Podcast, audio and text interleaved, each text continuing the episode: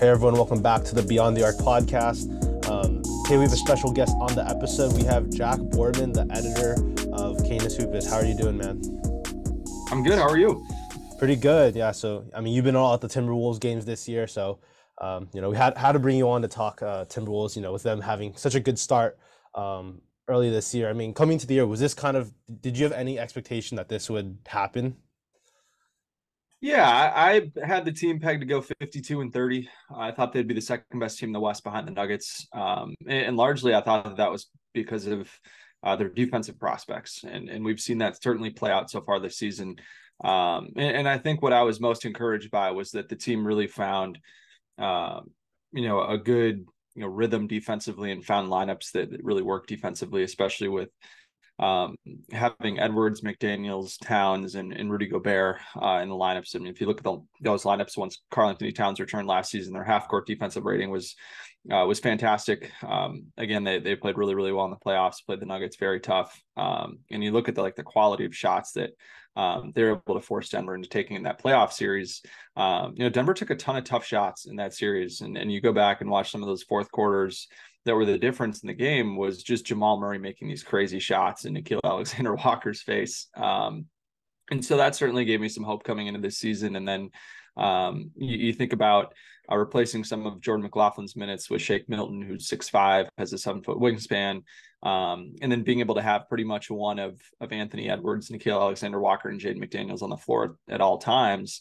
Um, you know, it's just a lot of length and and on ball perimeter talent that that this team has, and then um, and obviously, you know, being boots on the ground here, I was very well aware that Rudy Gobert was nowhere near 100% for pretty much the entirety of last season, and, and now he's fully healthy, and and we're certainly seeing the impact of of what a fully healthy and mobile um, Gobert can do, not just in the paint and at the rim, but but certainly contesting um, jump shots as well, which he's been very good at so far this season. So so for me, everything started on the defensive end of the floor, and then it was just you know if they figure out the offense, great. If they don't, you know, hopefully they still have a really really rock solid defense that can kind of carry them. And you know, I think they're starting to figure some things out offensively, but but certainly it's all been on the defensive end of the floor. Yeah, I mean, this team got kind of got put in the limelight after the like the not like in terms of mainstream, just like after the Rudy Gobert trade, and obviously you know last year, like you said, um, he wasn't 100, percent but I don't think that's something that re- completely caught on with. Um, people they kind of just see Gobert because Gobert, you know, offensively, you know, he looks a little clumsy at times. People think, oh, this guy, you know, um, you know, he's not that good, just like, like from a casual fan's perspective. Um, what is it that you see that he brings that people might not really, you know, see like right away at the forefront? I offensively, uh, defensively, sorry, or either either and honestly, yeah. Yeah, I mean, starting defensively, I think the biggest thing is communication, right? And you know, when you look at what Rudy Gobert was able to do with the Jazz and, and how good those defenses were, I mean, the biggest thing that they had was continuity, right?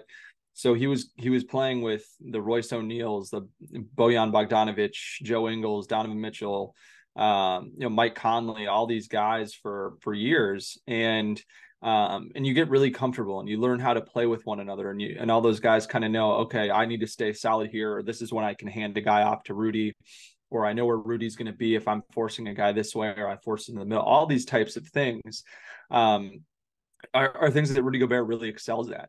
Is he's so good at communicating on the backside of the defense and understands exactly when um, you know exactly when he needs to get involved versus when he can kind of trust the people in front of him uh, to continue to make plays and, and we're seeing that so far. I mean you know we've seen Jaden McDaniels and Nickeil Alexander Walker and Anthony Edwards play really physical um, defense at the point of attack knowing that they have Gobert back there. And then when you see some of the bigger wings that have been on um, you know, Naz Reid or, or Karl-Anthony Towns um, that get involved in, in pick and roll, you see that uh, Gobert has, you know, been more than willing to, you know, if he's guarding a guy in the short corner, um, to be able to tag that roller and cover for them and, and, and X out on the backside, which is what the Timberwolves have been really, really good at this year. So it's a lot of those little things that um, I don't really think that people would would realize if they're watching a game um, and, and how much communication goes into it with those types of things.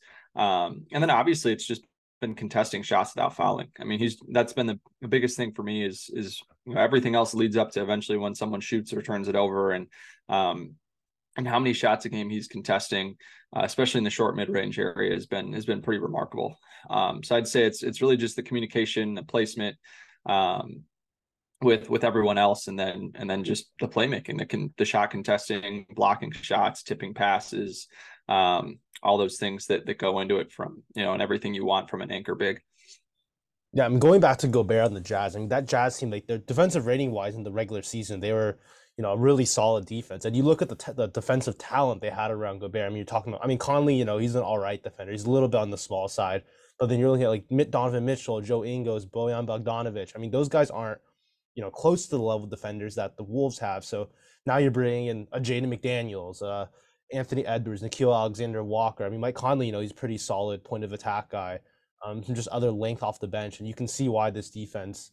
I mean, number one defensive rating. I mean, that's that's been kind of the thing with the the Wolves. Uh, the uh, most of this year. Uh, talking about their team defense as a whole, like so at, at the moment, um, if you look at opponent three point shooting, I believe teams are shooting 31% from three against them um, which is you know the lowest mark in the entire NBA. Do you think there's some bound to some sort of regression um, with that number? I certainly think so. Um, you know, I think the biggest thing with with the Timberwolves defense right now is again is is they're just flying around and contesting shots. And I think the more that you can contest shots, the you know the better chance you're going to have of forcing a lower percentage. Certainly, 31% is extremely low.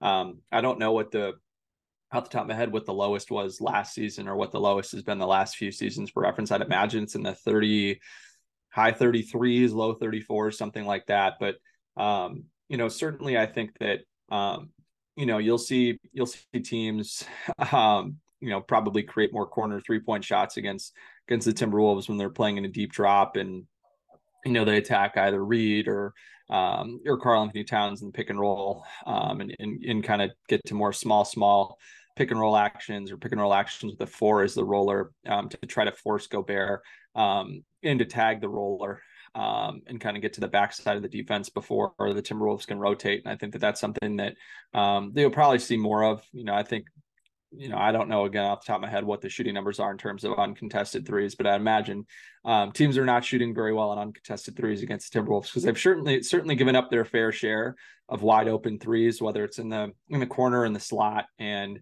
um, you know, I think that's certainly part of it. But but again, um, I, I, think most of that has to do with contesting contesting really tough shots, and and the Timberwolves really haven't allowed that many three pointers to be taken either. They've they've really done a good job of running uh, shooters off the line and forcing them into in, you know into more mid range shots where they're able to you know use their length a little bit more effectively to to force people into into taking shots because the passing lanes aren't there with with how much length the Wolves can put out on the floor. So um, I think it's kind of a kind of a combination of all those things. But um, I'd certainly think that there's going to be some progression to you know to more of the league average shooting mean around that you know 35 36 percent as a team mark.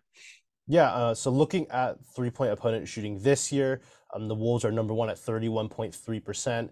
Um, the low mark last year was 33.9 from the Pelicans, and you're looking at the Wolves' opponent three point shooting last season. It was a top, you know, it was a top 10 mark in terms of, um, you know, a lot, you know, 30 36.9 percent of opponent three pointers were, going in. Um, so yeah, maybe you know a little more you know continuity with that defense. Um, you know, bigger emphasis on you know flying out on shooters. Um, I want to talk about KAT a little bit because he, he does kind of feel like the odd man out, especially on the defensive end, just because you have all these you know lengthy, athletic wings and size. I mean, KAT has size obviously, but um, you know he, he's definitely not as athletic as Jaden McDaniels flying on the perimeter. Uh, what have you made of him defensively, and do you think it's going to work um, just moving forward? I certainly think it will. Um, this is by far the best defensive start to any season I've seen from Karl-Anthony Towns, and um, a lot of that has to do with his discipline, honestly. Like you look at Karl-Anthony Towns' personal fouls per game, I think I, at this point I'd probably think 60% of them are offensive fouls right now, whether those are moving screens or, or fouls when he's driving or, or trying to post up. Um, and the reason for it is because he's doing a really good job of kind of staying neutral and, and not displacing players in the drive. Um, and he's been staying down on you know on pump fakes too, which has been important. And no, we saw that last season that he had a really tough time staying down on on shooters and and chasing guys around. It didn't really work, but um, but the Timberwolves have done a really effective job of of switching, um, especially on shooters. And granted, they haven't played a lot of teams that have you know, big shooters. Like you think of the Raptors, you, you don't think of that. I mean, you think of the Heat. The Heat were down so many rotation players. Um, you know, the Nuggets again have Michael Porter Jr., but again, they had Aaron Gordon, Jokic. Um, so they haven't really run into a situation like that. So it'll be interesting, you know, when they play a team like Phoenix, um, who's got Watanabe, who could play the four and feasibly guard KAT. Um, but I think that, you know, when you're able to effectively switch and communicate um, and force teams into more isolation situations, um, it's easier for a guy like Karl to stay in front of someone than, you know, when he's trying to run through screens and all that stuff. So I think that that's what the Timberwolves have done a good job of. They're they're trying to you know minimize all their big guys running through screens as much as possible um, you know when, the, when screens come up they'll switch them um, you've also seen karl guard a lot of fives so far early this season that was something that really worked in that playoff series um, against the nuggets last season putting him on Jokic and letting Gobert kind of be this free safety, if you will, um, on the backside of the defense, and that's something that they've continued to do when um, you know when Karl and Rudy share the floor together, and then they've played different defensive coverages when Karl's been at the five. So Karl is is certainly much more comfortable playing you know higher up, closer to level of the screen rather than in a deep drop, um, just because he's a little you know, slower of feet. And when he's backpedaling, it's kind of harder for him to make plays. It's kind of easier for him to make plays going forward than going backwards, if that makes sense. Um, and so that's something that they've deployed as well. Um, and, and really tried to insulate Karl as best they can with perimeter defenders. So they've played Karl a lot with um, with guys like Anderson and McDaniels and uh, Nickeil Alexander Walker, um, especially those guys have, have been uh, you know guys have shared the floor with Karl. And so I think when you're able to kind of insulate him with length, switchable guys, you're able to prevent uh, prevent Karl from having these matchups where he's you know, kind of stuck on an island or has to run through a bunch of screens. So um, it'll be it'll be an interesting thing to see evolve as we as we go on. But you know, again, the thing with with Karl and Rudy is both of them have been really really good at contesting shots without fouling, and then uh, and then cleaning up misses on the inside too is something that um, I think has been pretty underrated from the two of those guys is they've done a really good job of helping each other when one uh, when one contests, the other one crashes the glass hard to, to rebound, which is a key part of why they're you know top six, top seven in defensive rebounding right now. Yeah, actually, right now they, in defensive rebound, rebounding, they're they're second uh, after the after Boston, and they're basically tied. I mean, Boston's thirty eight point three rebounds per game, and uh, Minnesota's thirty eight flat. Um, so yeah, I think that was an issue last year. Just like I, don't know why you, you would think with such a, a such a, a, team with so much length that they would be a little bit better defensive rebounding wise last year. But you know, last year that was an area a little bit of an area concern for them.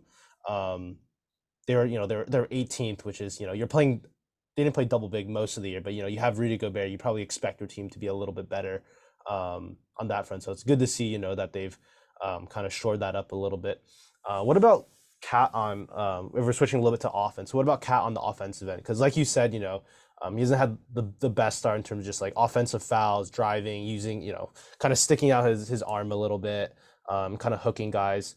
Um, where do you kind of see KAT needs to improve on on offense so so far this year?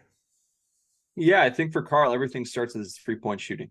Um, and you know, he's he's already back up to 30.8% after you know living in the teens and in low 20s for for most of the first part of, of this season. And obviously um, I believe he shot four or five uh, last night against the Pelicans, which which is you know a huge thing for him. But you know he's really able to get every other part of his game going when he's making you know spot up three point shots and um, and I think we saw a little bit of Karl playing in the corner last night when when Ant and Gobert were able to run some of that spread pick and roll. Um, Ant was able to make skip passes to Towns in the corner a couple times for wide open threes, and that's something that I think you'll continue to see more of. You know, I think Chris Finch doesn't ever really want to relegate Karl-Anthony Towns to the corner because there's so much that he can do offensively. But, you know, in those, you know, 18, 19, 20 minutes a game uh, where, where Gobert is playing there and you're not running an action for Karl atop the key or at the nail, um, wherever, you know, it's just going to be better if he can space the floor as much as he can because he's going to open up so much for his teammates. And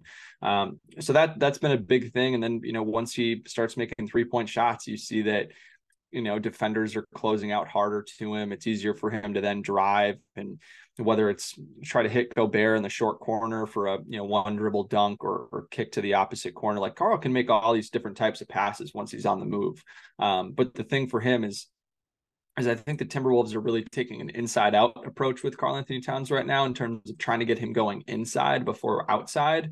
Whereas I think they should do the inverse of that because, um, you know, starting out with better spacing uh, to begin with, I think is is is easier. Um, and Karl's a better three point shooter. He's not going to foul anyone when he's spotting up. Um, and then the other thing too is that, you know, I think his composure uh, just hasn't been good. I think that he's been frustrated with how many shots that he's been missing and i think he's tried to put the ball on the deck and you know understandably like you're not making three point shots you know the old um you know adage if you're not making shots move it inside try to you know take a step in and shoot or, or try to drive or post up or whatever um and uh, I think he's just been irritated, and um, defenders have been able to get really physical with him. Something that Chris Finch said in his post game press conference last night was you know, with with all these fouls that he's getting, where, Karl is kind of using, you know, the underhook that you'd see from a defensive end, um, you know, coming around the edge. Um, you know, Chris Finch has kind of made the argument that Karl has been displaced um, before, you know, that there's contact before he makes that hook movement. Um, but either way, like that's just something that has to get coached out of him, whether it's himself take it, take it upon himself to look at the film and be like, all right, I have to just stop doing this because every time I do it, it's going to be a foul. Or coaching staff really has to just hammer it into him and, and whether he's capable of you know receiving that information and, and putting it out on the floor I, I, I don't know at this point because it's been you know m- multiple three four years of, of this type of stuff um, that he hasn't been able to get rid of in his game and um, you know i think that he's more likely to commit offensive fouls when defenders are going to get more physical with him and, and he doesn't have as much space to work with when he's playing with Gobert at the five. I think you'll see him drive more when KAT's at the five. I mean, that that was what escalated his game to an all NBA level two seasons ago when you know he was the most efficient driving big that wasn't named Giannis Antetokounmpo. Um, and this year he's you know last year and this year he just hasn't had the space to do it with Gobert on the floor. And so I think the more that he can just space out and take three point shots with Gobert on the floor and you know kind of let the gravity that his shooting creates you know unlock some easier offense for other people um, and then really allow him to be that number one scoring option when he's at the five. We saw a lot of that in the preseason. It worked really well. Um, that's part of the reason why the Timberwolves blew out all these teams in the preseason. Um, and so hopefully we kind of get back to that a little bit. I think that that Finchy is is forced the issue with trying to get Karl involved inside uh, a little too much and and trying to you know come come back with a game plan more like last night where you can really get him going as a shooter first. I think is the the way to go. Yeah, I just feel like I know Towns. You know, he he has the title of, uh, or you know, one one of the guys that's you know best big man shooter ever. Um, but I feel like his game, he's more inclined to be a driver than a shooter. Um, like he's looking a lot more to you know get, when he gets a kick out, pump fake, drive to his right. I mean, he that's kind of just his game. He's not really like a natural like come off a screen, I'm gonna fire right away. Um, I don't know. To me, I I kind of want to see KAT playing those second units more as as the five. Um, and I actually really like Naz Reid at the four um, with that starting group because I think Naz Reid, you don't really need to run direct offense for him. Um, for him to get involved, he's he's gonna get involved whether it be catch. He's a little bit more of a willing catch and shoot um, three point threat. Uh, he moves off the ball a lot quicker. I think he makes a lot quicker decisions. Um, he just doesn't need as much. You know, he doesn't need a lot of time with the ball to make make something happen. He'll get downhill a lot quicker than KAT as well. So I kind of yeah, I kind of like his. Yeah, fit. I mean, I mean, I mean that lineup with with Anderson, Reid, and Gobert has been a plus fifteen point four net, net rating in 143 minutes. Um, so or 143 possessions. So it's been it's been fantastic, and I think the biggest thing for Towns has just been if you're even remotely open beyond the arc and you you know catch a pass, shoot it, and and we saw more of that last night, and, and I think that that's going to be really important. Yeah. Um, I want to pivot to. We haven't even talked about Ant yet. We have, I don't think we even mentioned his his name at all so far in this podcast. Uh, but obviously, he's kind of you know the focal point of everything. He's kind of had he's also had some you know really standout games. Um, what have you like from from Ant to start start this year off? Um, for the most part, I've really liked his passing. Um, if you I mean if you just go look at all these box scores, I think Ant's been the leading assister in all but one game so far this season. Um, and, and I think last night was was really a good turning point for him and that I think we're starting to see the game slow down for him in, in a way that he's able to manipulate the defense um, you know, with his eyes and and with where he dribbles the ball initially, knowing, hey, I'm going to dribble here, knowing this is how the defense is going to react, and then I'm going to hit a a jump skip or, or a one-handed skip to the opposite corner, and we saw that plenty last night. So six of his eight assists last night were were three point shots, um, and I think five of those six were in the corner, um, which is a really important development for his game. And I think that you know he he obviously can impact the game as a scorer. We all know that. We've seen what he can do in the playoffs, but but the more that he can use the attention that that he draws to to unlock um, you know more opportunities for his teammates, the tougher this team is going to be to guard. And and I think Mike Conley deserves a lot of a lot of credit for that. You know, I've talked to people inside the Timberwolves organization that that have said that you know getting Mike Conley around Anthony Edwards is like the best possible thing for him, and that you know Mike Conley is just um, consummate professional, um, all time great veteran, you know, voice and, and leader in the locker room who who's done a lot to help you know Ant think the game better and um and, and gain a much better understanding of how he can fully weaponize his talents to just destroy defenses and um, and so we've seen that from him. We've seen that from him. Um, he's shot the ball extremely well from from three, which has been really important um, because obviously, you know, the more that that he's able to knock down, catch and shoot shots, the more people are going to want to close out to him, and then he can kind of get downhill and start breaking down the defense that way, either as a scorer or as a playmaker. Um, I think the one big area for for Ant that he's got to clean up, um, from from my view, is his mid range game, and that um, you know he's been taking a lot of you know out of rhythm mid range shots where you know he, he gets a screen and pick and roll with Gobert and kind of wants to do the thing where he's got a defender on his back where he just kind of waits for the defender to catch up and then kind of you know prods in the lane before taking a contested little you know 12 foot step back jumper. And um, I think he's just got to go. He's got to make quicker decisions um, in the pick and roll, whether it's to throw a lob to go Gobert or just you know pull up in rhythm when it's an open shot, as opposed to waiting for the defender to catch up and and take these contested you know mid range shots that he's not shooting a good percentage on. You know, if you if you pull up synergy and you look at you know all the clips of his his shots out of pick and roll, you know you'll see that more often than not when he's taking these in rhythm jumper of three feet, four feet inside the three point line from kind of that nail area or the free throw line extended, that he's shot the ball really, really well. Um, I think the Timberwolves are making a concerted effort to kind of grow his post up game in that mid post area where he's kind of had a defender on his back and taking a turnaround shot off the glass, kind of Jordan esque. And we've seen a couple of those go down, which has been um, you know, cool to see. But but again, I, I think like you kind of need to give the Timberwolves some leeway there in terms of, you know, we're trying to help this guy grow in, in game settings. And, you know, you got to live with some of those bad shots. But at the same time, you know, we saw last night against the Pelicans, he turned down a lot of those shots for either, you know, step back three point shots that were open, um, you know, or passing the ball to a teammate and relocating and getting it back and those types of things. So I think the more that he can kind of recognize and stop himself before he takes some of those bad shots to, to help get better ones, I think the more, you know, lethal he'll be. Um, and, and he, his game just really the way it's grown kind of as a scorer first and then really developing the playmaking at a at a really high rate um, thanks to the help of one of the league's um, you know best veteran point guards reminds me a lot of what Devin Booker went through um, you know once Chris Paul got there and he got to learn from Chris Paul and, and how he can you know fully maximize the impact that he can make on a on a defense which has been really cool to see yeah, I mean that that point you made about how Mike Conley's kind of helped Ant out. I think, you know, if you follow Mike Conley's career, you might, you know, you might you might uh, be able to assume that, but like a lot of fans probably don't think about. They're thinking about it more in terms of like the on court, um, how that's helping Ant, but like off court, just like thinking the game differently, like you said. I mean, you definitely have seen that growth since uh, Conley's have arrived. I mean, you know, we're only seven games into the season so far, but um, Ant's averaging 5.3 assists, which is, I mean, almost pretty much a full assist above um, every you know his his career high um, in terms of like a per a per year basis. And, and, you look at it every year, he's basically took a step up, like a full assist, full assist, full assist. Um, and I still think you know there's a lot of room to grow for him as a playmaker too. I mean, sometimes um, I think he does predetermine his reads a little bit. for sure. Um, that that definitely happens, but you know he's he's still only you know 22 years old, so a lot a lot of room to grow. And you know th- this team's gonna have some pretty lofty expectations moving forward, especially with this you know, kind and of. He, and he hasn't even fully figured out how to use Rudy Gobert uh, no, as a as a rim lob threat in in standard pick and roll games. So I think you know it certainly could get up to seven to seven eight once he he really you know figures that out. Yeah, because the defense have to shift has to shift so much towards them, like off a of pick and roll. I mean, I, I, I do you remember that lob that lob pass he had to Gobert? He kind of like threw it, like it wasn't even like looking, like kind of like blindly threw it. It was like earlier in. The, I don't know if it was preseason, like early this season. I don't know if you remember. It was preseason, yeah. It Was it preseason? Okay.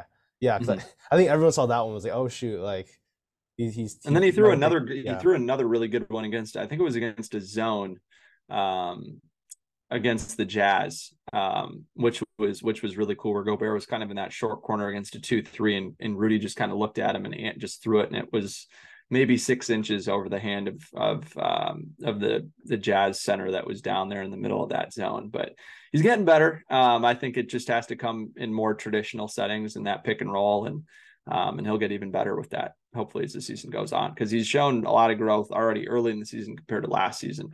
Um, so yeah. Um, I think we can pivot maybe towards, you know, Jaden McDaniels. He kind of made, um, you know, headlines in that Boston game with how well he guarded Tatum. A lot of his teammates really supporting him um, after that game and, and just the comments about how, you know, they're trying to ISO him down the stretch of games, but, you know, they weren't getting good shots. He really made Tatum, Jayson Tatum work that game, and then also dropped, you know, 20 points of his own. Um, what have you liked from him so far? From who? I'm sorry. Jaden McDaniels. Yeah, I mean the thing with Jaden is like, uh, you know, he's still just committing some of these silly fouls that I think he's got to get out of his game, and that's really been the only downside of his game so far. But but from what I've liked, I, you know, I really like the way that he has been completely unafraid to catch the ball and and take three or four dribbles in or kind of isolate against a, a smaller defender and just elevate over them in the mid range. You know, that, that was a really good shot for him last season. Um, he's continuing to to shoot the ball really really well this season so far. Um, and, and I think you know he, he's a guy that's that's way too talented offensively to just um, you know shoot catch and shoot corner threes. Um, and and I think the Timberwolves have been really smart about the way that they've you know tried to you know add layers to his game on top of that foundation. Um, and they've done it in a really you know slow, controlled way, which I think has been really smart because you don't want to try to have him be you know get like 1% better at 20 different things you'd rather really focus in on two or three things that he can really get you know 10 or 15% better at and then you know kind of build out from there. And, and like i said one of those things has been being able to to play off the catch and isolate in mid range and that's been been huge. And, and he's one of the best transition players in the league. His touch around the rim transition is just phenomenal. Um, and so that's been a huge, huge weapon because if if he can contest and release off of three point shots, and if he's guarding like a Steph Curry or Trae Young, um, you know, a player like that that's going to take a lot of deeper threes, um, and he can get out in transition. The Timberwolves can throw outlet passes um, out there. That's going to be a really important thing for them, um, especially with some of the struggles they've had in the half court offense. But um, you know, his screen navigation, like I, have I've not seen an NBA player that that does it better than he does. Um, you know, and I think he he obviously has this built-in advantage of it's easier for him to recover because he's seven feet tall and has this you know gargantuan wingspan. Um, but you know, the other thing is that is I think with how tall he is, it creates some of these screening angles that are really awkward for opposing bigs where, you know, I think, you know, if if someone's hip is going into kind of like someone's rib cage, it's obviously harder to get around that if you're a smaller guard, you know, trying to go against like a, a Jonas Valanciunas last night. But because of where McDaniels is, it doesn't hit him as hard. Um, and he's just kind of able to continue to fight through a screen and have it take less or you know have it be a less of a wear and tear situation on him which i think is something that that people don't really talk about but is something that you know that i notice and you know you pick up on from from talking to a guy like mike conley in the locker room and that like you ask him what's the you know what's the hardest thing about you know being an old guy in the nba and he'll tell you like like getting screened and fighting over screens. Like these guys are you know, built like brick houses and it's just hard to take a screen and fall down or fight around it. And the way that he's able to just kind of glide around them um, with minimal contact uh, is just really, really special. Um, and and obviously just his contesting in the mid range. You know, you see it, you go up, turn on Brandon Ingram shot attempts from last night. He started out all of 4 um, in McDaniel's hand was just right in his face on all four shots and makes it extremely tough for guys. So, um, you know, I, I, think that the the next step for McDaniel's is is you know can he can consistently become a 20 points per game guy. Like if Ant is having a really off night, can you just say, "Yep, we are we know we can scale Jaden up, and we feel really confident in his ability to get you 20 points in a game." I don't know that the Timberwolves are there yet necessarily, um, just because I think his confidence still has to grow a little bit on the offensive end of the floor.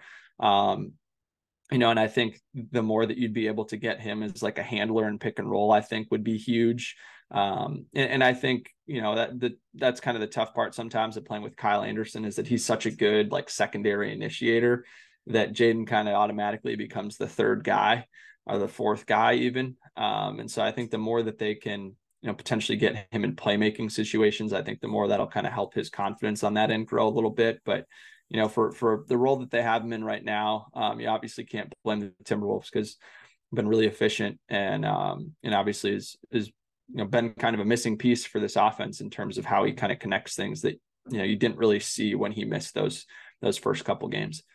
Yeah, um, Jaden in that lineup, that start, if you think about in terms of that starting lineup, um, and Boston kind of took advantage of this, but th- that's the guy teams, you know, they'll stash their Kristaps Porzingis, their center, um, so they can play that similar Rudy Gobert free safety role to, you know, go ahead and slide over and help out. And they put Jrue Holiday on KAT, which actually worked pretty well. And yeah. I don't know if you saw, but Jrue Holiday guarded Joel Embiid mm-hmm. yesterday too. Um, but yeah, so Jaden's gonna, you know, kind of get the weakest defender. Um, probably in, in, a lot of in a lot of these, you know, main lineups teams are gonna play. Um, and then you saw Brandon Ingram, like you know, he was sagging off Jaden at times last game too. Um, so yeah, he, if he can develop into a guy, you know, who can score 20 points, I mean, it's just gonna be so hard to guard this team because like, I mean, Gobert can't shoot, but Gobert, you, you're usually not spacing on the perimeter. He's usually rolling, and that that's his version of gravity. And then now, you know, you have KAT, Jaden, and Mike Conley around a, an Edwards Gobert pick and roll. There's, I mean, very little people. There's really no one you can really come off of um, consistently and, and be comfortable with uh, making making those like help those help rotations. Um, so yeah, if you can develop into that type of player moving forward, I think um, the Wolves yeah, are in a really good spot. And I think the other thing we've seen from Jaden too is like his growth as a cutter, especially off of post ups, and you know when Karl's kind of at the nail, um, cutting off of you know situations like that, or or just knowing kind of when to collapse the backside of the defense with a slot cut too is something that he's certainly capable of. Um, and that's something that I think we'll see more of depending on you know what type of lineups he's in, especially if it's a more five out lineup. I think that that's something that um, that he can really take advantage of too, um, which is a, a fun element of, of, his game too. Yeah, the only thing on offense I kind of want to see more of, I, I, he he likes the jump shot a lot. I th- I want to see him get to the basket a little bit more, just him creating. Like he does have those cuts. Totally agree. Um, but yeah, he he doesn't always get to the basket. It might just because like handle wise, like it's just not it's kind of hard for him to, you know, at, being at that size. I mean, KD kind of has the same problem, just like breaking a guy down, getting to the basket. It's gonna be a lot more pull ups. Um, but if you can, you know, somehow figure out ways ways to get more high percentage shots that it's gonna actually bend the defense, because I don't think defenses are really bending towards his, you know, mid range pull. They're just kind of they're kind of they're gonna kind of live with that. Um, so yeah, for basket, sure. Yeah. It's like a take advantage of they're giving it to you, so you might as well make it type of situation for sure. Yeah, exactly. Um, another young guy, you know, who just got an extension to Naz Reid. He's had a really, really strong start to this year. I talked, we talked to him about him earlier about him versus KAT in that in that starting lineup. Um, what have you thought? About, what were your kind of thoughts on Naz Reid to uh, start the season? Yeah, I mean, I don't think there's been anyone outside of Gobert that has impressed me more um, so far this season than, than Naz Reid. Um, and I think the biggest thing for me with Naz is defensively, right? You know, Naz has become a full time four now, and he, he's played maybe 10 minutes as a five this season through seven games. Um, and the way that he's been able to stay with bigger wings, like he guarded Jaylen Brown and Jayson Tatum for a handful of possessions here and there against that, you know, Celtics team. And um, and he held his own. Like he, he wasn't getting crossed up and diced up and and scored on. Um, and, and that's a huge win for the Wolves. I mean, if you could even think about playing someone like Naz Reid at the three and you could get away with that without, you know, him getting picked on defensively, that opens up so many more options for this team in terms of lineups and what you want to do and, and more of a playoff setting where you can kind of get funky and throw some different looks at teams and make it really, really difficult for them. And then you know his three point shooting obviously has been um, has been a huge thing for him. In the last time I checked, I think it was entering yesterday. He was shooting something like forty three percent um, from three. I think he's still shooting forty four percent from three after last night. Um, and so that's another big thing from now is like his confidence has been night and day different from last year. And now talking to him in the locker room uh, after games, like he he said on the record that you know he's like having a contract like you just have this confidence about you you know where you're not thinking about anything you're just letting it rip and and that's been huge for him. I think you know, the way that the defenses has to space out to him and and close out to him will only open up everything that he can do off the dribble, which is obviously um, the best part of his offensive game. And you know, you alluded to it perfectly earlier when you said, you know, you don't have to run any plays for him. Um, there's not a single player on the Timberwolves that fits better in Chris Finch's read and react, you know, offensive system where everything they want to do is just kind of random. You know, it's this motion, um, you know, set screens, uh, you know, create off the dribble, get the ball swinging, you know, relocate, all those types of things. Um, Naz is awesome. All of his decision making is super quick, whether it's the right or wrong decision, which I think is exactly what what Finchy wants. And um, you know, in the way that he's really, I, I don't think there's anybody on this team, Edwards included, um, who is better at taking advantage of mismatches than Naz Reid. It feels like every single time he's got a small on him in the post, he scores. Every single time he's got a slow big guarding him, he drives and scores.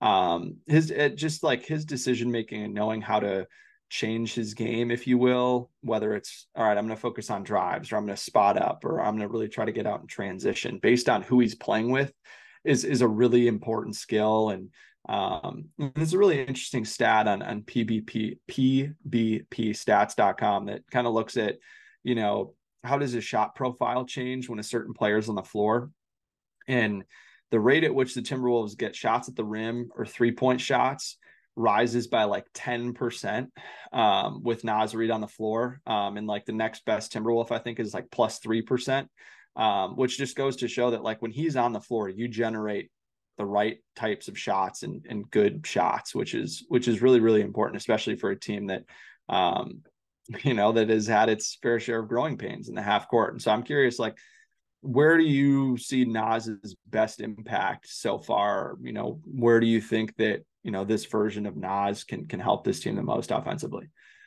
Yeah, I mean, like you said, with the quick decision making, just at that four position, I think that slots in perfectly with what um, you know what they want to do. And I also think he's in the in the perfect situation as well because he's not he's not gonna get the best defensive guy guarding him a lot of the times in a lot of lineups he's playing. That defender is probably gonna go to KAT or gonna go to you know Anthony Edwards because I think if a team really wanted to, like they really wanted to stop Naz, you put your strong wing defender because Naz isn't, isn't the biggest. He's he's gonna have a hard time like mashing someone in the post. Um, his advantage is that a lot of the guys that are gonna end up guarding him are probably overmatched in one way or another. Um, so I think he's in a really good position right now um, to you know thrive in that um, thrive in that third that third big spot kind of. Yeah.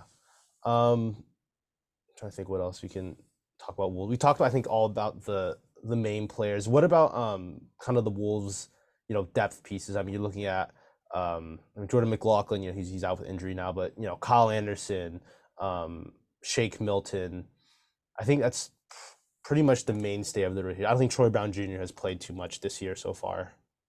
No, he hasn't. It's it's really just been those nine guys, um, with you know the ninth spot either being Milton or, or McLaughlin, depending on the game. But but with Kyle Anderson, I mean, you know, Tim Connelly said that you know during his uh, media day availability said that Kyle Anderson was a godsend for this team last year, um, and he was exactly right. You know, he's had this natural uh, chemistry with Rudy Gobert from day one um, and just has a really good, you know, kind of understanding of how to get to a certain spot on the floor where the defense will, you know, kind of soften in spots that Gobert likes the ball. You know, if you're snaking and pick and roll, how can you kind of draw that dropping big up to you to open up the lob, or or how can you, you know, drive it to the baseline to a point where you can, you know, they can get a drop off for Gobert at the rim for a dunk, or you know, how do you set up a screen so that you can create the most amount of space? It's like all those little types of things that um, you know, playing with Gobert can afford you. He, he's very good at all of them, which is obviously really important for a team that was new to Gobert last year. But this year, you know, like I said, playing in that lineup with with Karl-Anthony Towns at the five and Naz Reid at the four, he's he's had to play the three, which was a big change for him, and he, he really struggled in the preseason. I think he would probably tell you that he didn't play the way he wanted to in the preseason. So it was kind of a question coming into the season of like, how would Kyle Anderson fit? And he's just been uh, essentially the backup point guard for this team. In that, I, I, think the Timberwolves have kind of learned, and, and Chris Finch admitted this, um, you know, last night that it's easier to kind of get Shake Milton going when he's not the primary initiator for the offense. And so when Shake Milton has been on the floor, um, you know, I think they're going to now turn to Kyle Anderson to run all of that offense when Mike Conley or Anthony Edwards is not on the floor. Um, and he does such a good job of just kind of getting guys organized and knowing what play to call and, and who needs the ball at a certain point in the game and how to exploit a certain matchup and, and you know what action can we run you know, whether it's to get, you know, Naz Reid the ball on the block against a small or, you know, Karl-Anthony Towns the ball on the perimeter against a five, all those types of things. He thinks the game so well. Um, you know, and if you're an opposing coach too with with some of these lineups, you're like, well, we should probably try a zone against the Timberwolves, right? You know, try to screw up some of their spacing. You know, their problems in the offensive half court come when they don't move the ball very well and they don't, you know, the players aren't moving around much, and a zone can kind of help protect against that. And the Wolves have just thrown Kyle Anderson right in the middle of the zone, and he's done such a good job of of picking defenses apart every which way from the middle of the floor. Um, you know, whether it's a, a two-two-one hybrid we saw from the Jazz, we've seen straight two-three from the Heat. Um, you know, it's it's been really fun to to kind of see him just dissect defenses uh, from the middle of the floor, whether it's against zone or man, um, playing in pick and roll, handoff game, um, straight five out. Uh, it's he, he can really play in any type of offensive half court setting, and um, and has been a really important defensive piece too. Um, you know, he, he's a guy that obviously struggles a little bit against quicker, quicker guards. But when you're playing against, like you're saying, those types of bigger wings, when you need a, a bigger wing defender, that's the type of guy you're talking about that could guard someone like Naz Reid. Um, he, he's just been so smart, um, knowing, you know, when to help, when not to help, when to double, you know, when to when to make plays on the ball. Um, and he's very good at, at kind of crashing the defensive glass and then getting out and running with it himself. So um, so yeah, I, th- I think Slomo has kind of been been honestly like the third or fourth most important player on this team so far, in the way that he just can kind of be the bridge between um, different two man pairings of like Naz and KAT or Naz and Gobert. Um, he just has such. It's kind of like you know if if you have a friend right and and you have another friend, you have another friend, and there people are in two separate groups, and you kind of feel good about yourself for making two of your friends that didn't know each other friends um, you know, that's kind of the role that that Kyle Anderson has played um, for this team. you know, I'm sure we've all had those situations, right? Um, and now, you know, instead of just hanging out with one or the other, you can hang out with both of them at the same time. And that's kind of the luxury that that that Slomo affords you. But but for Shake Milton, I mean, he's really struggled this season. Um, you can tell that he's just like not super confident in what he's doing. Um, and and I think that his game fits really well with either KAT or Gobert. So you do have that luxury of you know, it's not like you know Mike Conley where you really want to play him as much as you can with Gobert just because he's so good with Gobert. Um, and, and so I think the thing with Shake is you know the more that he can just kind of understand within the flow of the offense where he can attack and what spots you know he sh- he should try to get his shots from. I think that's just the next thing for him. We saw him take a couple of corner threes last night and did a good job. Um, you know, coming off of off ball screens and, and you know catching the ball and getting downhill um, where he's he's really you know a talented scorer at the rim or you know good at kind of getting to the baseline and kicking it to the opposite corner and stimulating some ball movement so you know without jordan mclaughlin for for probably the next six to eight weeks or so um, his role is going to become shake milton's role is going to become a lot more important um, it'll be really interesting to see you know how his uh you know how his confidence can can unlock some more parts of his game. You know, we saw a little bit last night where the Timberwolves definitely made a concerted effort to get him more involved in in that first game without McLaughlin and try to pump up his tires a little bit. Um, so so we'll see if that can that can kind of carry and sustain. But um, but yeah, I mean, him being six five and having a seven foot wingspan is is a big upgrade on the defensive end from from McLaughlin, who's only five, you know, five ten, five eleven um, and is a total pest, you know, on the ball against you know some smaller guards, but you know it struggles when when you want to try to switch, and, and that's what Milton can can provide. So uh, the key for Milton is just going to be can you stay in front of some of the quicker guards, and he's struggled to do that so far this season. But um, but again, when you've got a backline defense like you've got, um, you know, that's having one guy that that sometimes you know is a little bit prone to get beat off the dribble isn't necessarily the the worst thing in the world. Yeah, I mean, I feel like you know, Shake Milton, he's kind of perfectly slotted in that ninth man role. Where I mean, he, of course, he's going to have his imperfections, like you said. He's not the best defender, and um, his confidence wanes a little bit in terms of scoring. You saw that when he was with Philadelphia as well. Um, but you know, that's he's a ninth man at the end of the day for this team. Um, so, and his scoring too is it and you, when you look at his numbers as a starter versus off the bench in in Philadelphia were like night and day. Um, and and it's you know just kind of goes to show it's like you know it's kind of like kind of like a shooter in the sense where it's like you know it's easier to kind of find a rhythm when you're getting five six seven eight shots a game as opposed to you know getting spot minutes and you're in for maybe six or seven minutes here and there and you get one or two shots. It's just it's a different type of type of thing trying to find a rhythm but, but now hopefully being in a consistent role that'll that'll really help him moving forward. Yeah. So speaking of you know six five guards coming off the bench other guy we haven't talked about um totally as Nickeil Alexander Walker. Um he started off you know he started in the preseason when Jaden McDaniel was out um and you know he I think he's been you know pretty solid on the ball defense. Um, the one thing he does really well is he makes really good passes on the move, just like attacking closeout and just like one handed, like he'll just whip it to the corner or something like that. And you don't always get that from that, you know, like your eighth man in the rotation. Um, I personally would like to see him try to like, be a little bit more aggressive with his shot. I mean, he didn't score last night. He's been single digits pretty much, um, you know, every game he's played in so far. Um, I mean, do you agree with that? Just like with him trying to make him, you know, be a little bit more aggressive looking for a shot. Yeah, I think that part of the reason why he hasn't been is because he's been missing a lot of his spot up threes. You know, I think he shot like 37 or 38% on spot up threes. Um, you know, after he was acquired from uh, you know, from the Jazz last season. Um, he didn't play much with Utah either. Um, and then went again and shot almost 40% on catch and shoot threes in the World Cup with Team Canada. And so you're thinking, like, all right, like this hopefully this one bankable skill that we'll have is spot up three point shooting. And so he really struggled shooting the ball in the preseason, and that carried over into the first couple of games where, um, you know, he was you could kind of tell that he didn't have the same uh, confidence and and you know the hesitation kind of started to creep in when you get the ball when he was open in the corner in the slot.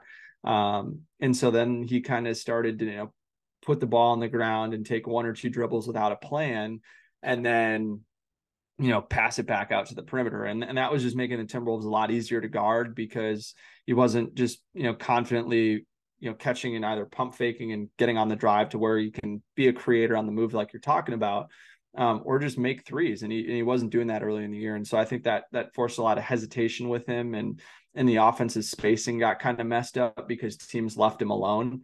Um, especially because he would play with Gobert. And so in that starting lineup, you'd have Gobert, you know a non non you know horizontal spacer and and you know Alexander Walker the same thing. So then that made it even harder for Karl to drive and for Ant to drive, and and the Timberwolves just then were forced into a lot of tough mid range shots. Um, and so it was really good to see him knock down a couple of shots against the Celtics that were really really important um, for his confidence, I think. And um, and then you saw it last night. You know, teams started closing out on him again, and he was throwing some crazy over the head one-handed skip passes and he's ambidextrous. So he can he can do that with either hand which which is even more rare.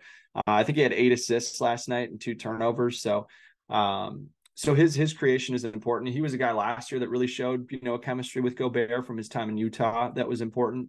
Uh, but i agree with you. You know you saw in the nuggets game like you know unlike a mcdaniels he was able to put the ball on the deck and get all the way to the rim um, which was really important as kind of some uh, pressure relieving scoring at times when you know Ant really needed some help or Karl really needed some help. He was able to provide that off the dribble, and so. Uh, but again, I think a lot of that has to do with your three point shooting, right? You know, if teams are going to close out to you, it's a lot easier to to get by a guy and you know play in those five on four situations or um, get all the way to the rim before either shooting or, or playmaking for others. But um, yeah, the, the defense for him is never a question. Um, you know, if, if, there's been plenty, like three or four really viral clips of Nickeil where it's just like, hey, watch what this guy does on this possession. Just watch him the whole possession.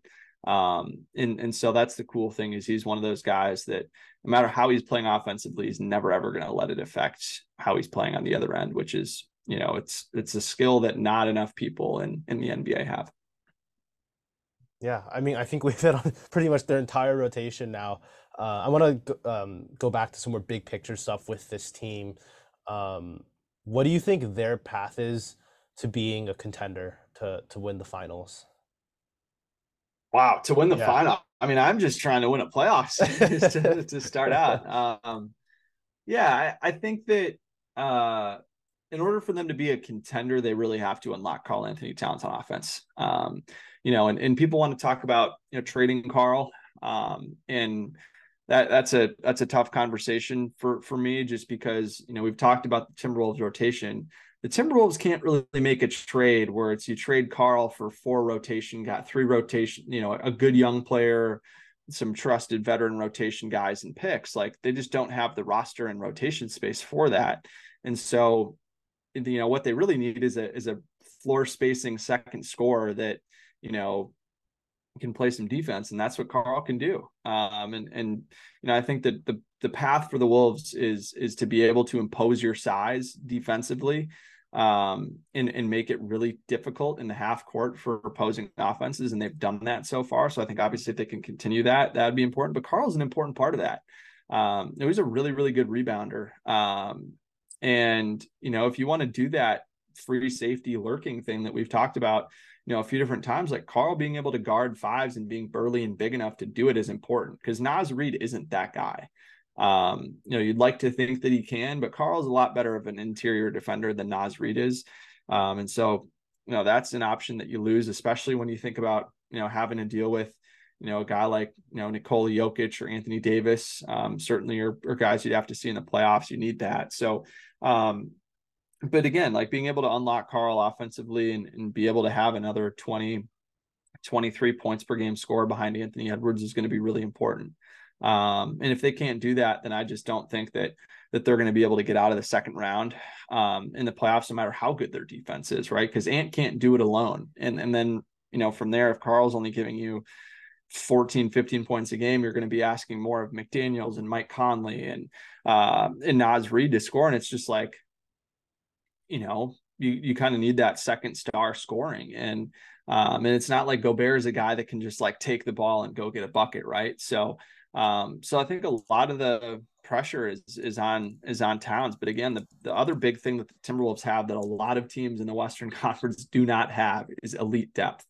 Like you can make the case the Timberwolves are the deepest team in the Western Conference among like teams that have a legit shot. And um, and so I think being able to to use that as an advantage, hopefully everyone will stay healthy, will be important as well. Um, and then again, like you have a home run hitter, you have two really truly elite on ball defenders, and Ant and McDaniels. Um, I should say Ant with a huge asterisk when he wants to. Um, and you saw last, you know, in that Celtics game, he wanted to, and that's what he can do when he turns it on. Um, and then obviously, you know, if Gobert stays healthy and, and, can continue to protect the rim and anchor this defense the way he has, um, they're going to be really tough defense. And it's not like defense doesn't matter. you know, I think a lot of times, you know, great offenses will generally beat great defenses, but a great offense has a, a very average or suspect defense, then, you know, it's, it's not always going to be there. So I, I think they can just make it tough on, on some of the primary scorers and, uh, force the force the game into the secondary scoring that you know some of these other Western Conference teams have, whether it's you know, Jamal Murray, Kyrie Irving, um, you know LeBron, force LeBron to be a scorer. Um, you it's going to be important too. I mean, you think about you know if you could force Bradley Beal to be a scorer, um, you know that'd be that'd be big too um, in some of those types of matchups. Yeah, um, I mean, I agree with the, your assessment that KAT is kind of the key cog to um to all this because like like I was talking about naz like he gets the guy that would probably would have shut down naz like he he draws that defender away from him like um and then you look at look at that on the defensive end um, I mean he's gonna have to be an important cog to the defense like because I don't think their you know their defense is obviously better than their offense and if their defense is you know not the best in the NBA like you know how their offense needs to be at a certain level like there's a certain you know there's a certain level that both sides need to to be on both sides of the ball for for them to to be a contender. If we're talking about like at that highest level, and you look at it like KAT is kind of that guy that needs to you know um, he needs to be good on both ends of the floor, and he, and he hasn't been the best, uh, but hopefully you know as the season comes along, you know um, he improves in that area. I want to talk a little bit about the the whole contract situation. So correct me if I'm wrong, but you know financially it doesn't seem that feasible that they're going to be able to retain this group moving forward. Um, what are your kind of thoughts on that whole um, issue? Yeah, I mean, you know, it was reported that when Jaden McDaniels signed his contract extension, that the Timberwolves' uh, new ownership group of Mark Lore and Alex Rodriguez will, you know, assume majority control of the franchise, likely at some point in early 2024. Um, so before the end of the season, um, that you know the Timberwolves won't be a tax team this year, but they will next year, um, and they'll be a team that's that's very likely going to be over the second apron. You know, especially if Anthony Edwards makes All NBA this year. Um, and again, like you can be over the second apron and if your ownership group is willing to to pay that i mean if you're at the second apron your your tax bill is going to be like a minimum of 35 million dollars so if the ownership group is is willing to fit that bill um, then they can keep this team together frankly um, you know they don't they don't need to use the mid-level exception um, to you know to sign some of these guys that they have because um, they'll have they'll have the rights that they need to retain some of them. Um, and you know, you have Mike Conley who's who's over 35, and so you get some some leeway with signing players players like that too. But um, yeah, I, th- I, think that uh, long term, like if you're if you're wanting to keep this exact groups together for like three or four years, I think it's going to be a lot tougher. But if you want to keep it together for this year and next year, um, and maybe the year after that, then I think that's going to be more feasible. But I think you know this new uh, second apron and the team building consequences that come along with that are going to be really interesting to see um, how it affects you know mid market teams like the Timberwolves on you know what their what their appetite truly is for going for it. Because I think trying to you know build a title contender and uh, a sustainable title contender and stay under the second apron is just going to be really really hard unless you have a superstar player on a rookie contract. Um, and it's just really you know you don't often see te- teams that that fit that criteria anymore. Um, and so i mean you look around at some of the other contenders like boston is going to be over the second apron. Um, you know milwaukee is certainly you know a team that that is trending that way. Uh, the clippers are way over. Um, the suns are way over. They're all in. The lakers are going to be all in. I mean it's just it's crazy to think how many teams are quote unquote going for it. Um, and the warriors too like it it's just going to be next to impossible to truly build like a sustainable title contender um, without flirting with that. And your ownership group needs to be fully on board. Um, and, and, you know the Timberwolves front office has signaled that they are through some of the moves that they've made. Um, but again, like Tim Connelly is a guy that you know we've seen him kind of wait until the last possible moment to make moves. Like he traded D'Angelo Russell at the last minute, even though a lot of people thought that yeah, you know, people or a lot of people thought that he was going to get traded last summer. Conley waited until the 11th hour and dealt him, you know, at the trade deadline, um, and got it, you know, and that trade looks incredible for the Timberwolves at this point because they also got, you know, you pretty much also get Nickeil Alexander Walker and Leonard Miller out of that deal as well. Um, so it, it'll be really interesting to see how it plays out. But I think again, like it's kind of put up or shut up. Like if if you want if you want to keep this team together and you're Tim Connelly and and the ownership group is probably saying like, hey, like this team has to prove to me that it's worth me paying, you know, 35, 40, 45 million dollars in, in excess in tax money. Um, you know, just to keep it together. And like if this team I think gets to like the Western Conference finals or you know gets to the second round and loses in like a six or seven game series that's really competitive, I think that there's an argument like it's a better argument to be made. But you know, if you get bounced in the first round again, like I really don't think that this team, as presently constructed, has a future. I think that you'd have to break it up in some capacity, whether that's moving, you know, Naz or Karl or Rudy or you know whoever. Um, it's just it's just kind of the reality of of the situation. Yeah, there there is definitely that element of this year. They kind of need to prove it. They can't really have the, you know, the the more the um, morale victory we almost beat or we were the toughest competition for the number one seed. Like they're good without they're gonna, two key players. Yeah, shoulda, woulda, coulda. yeah, exactly. So there, like, there is that element to prove it this year.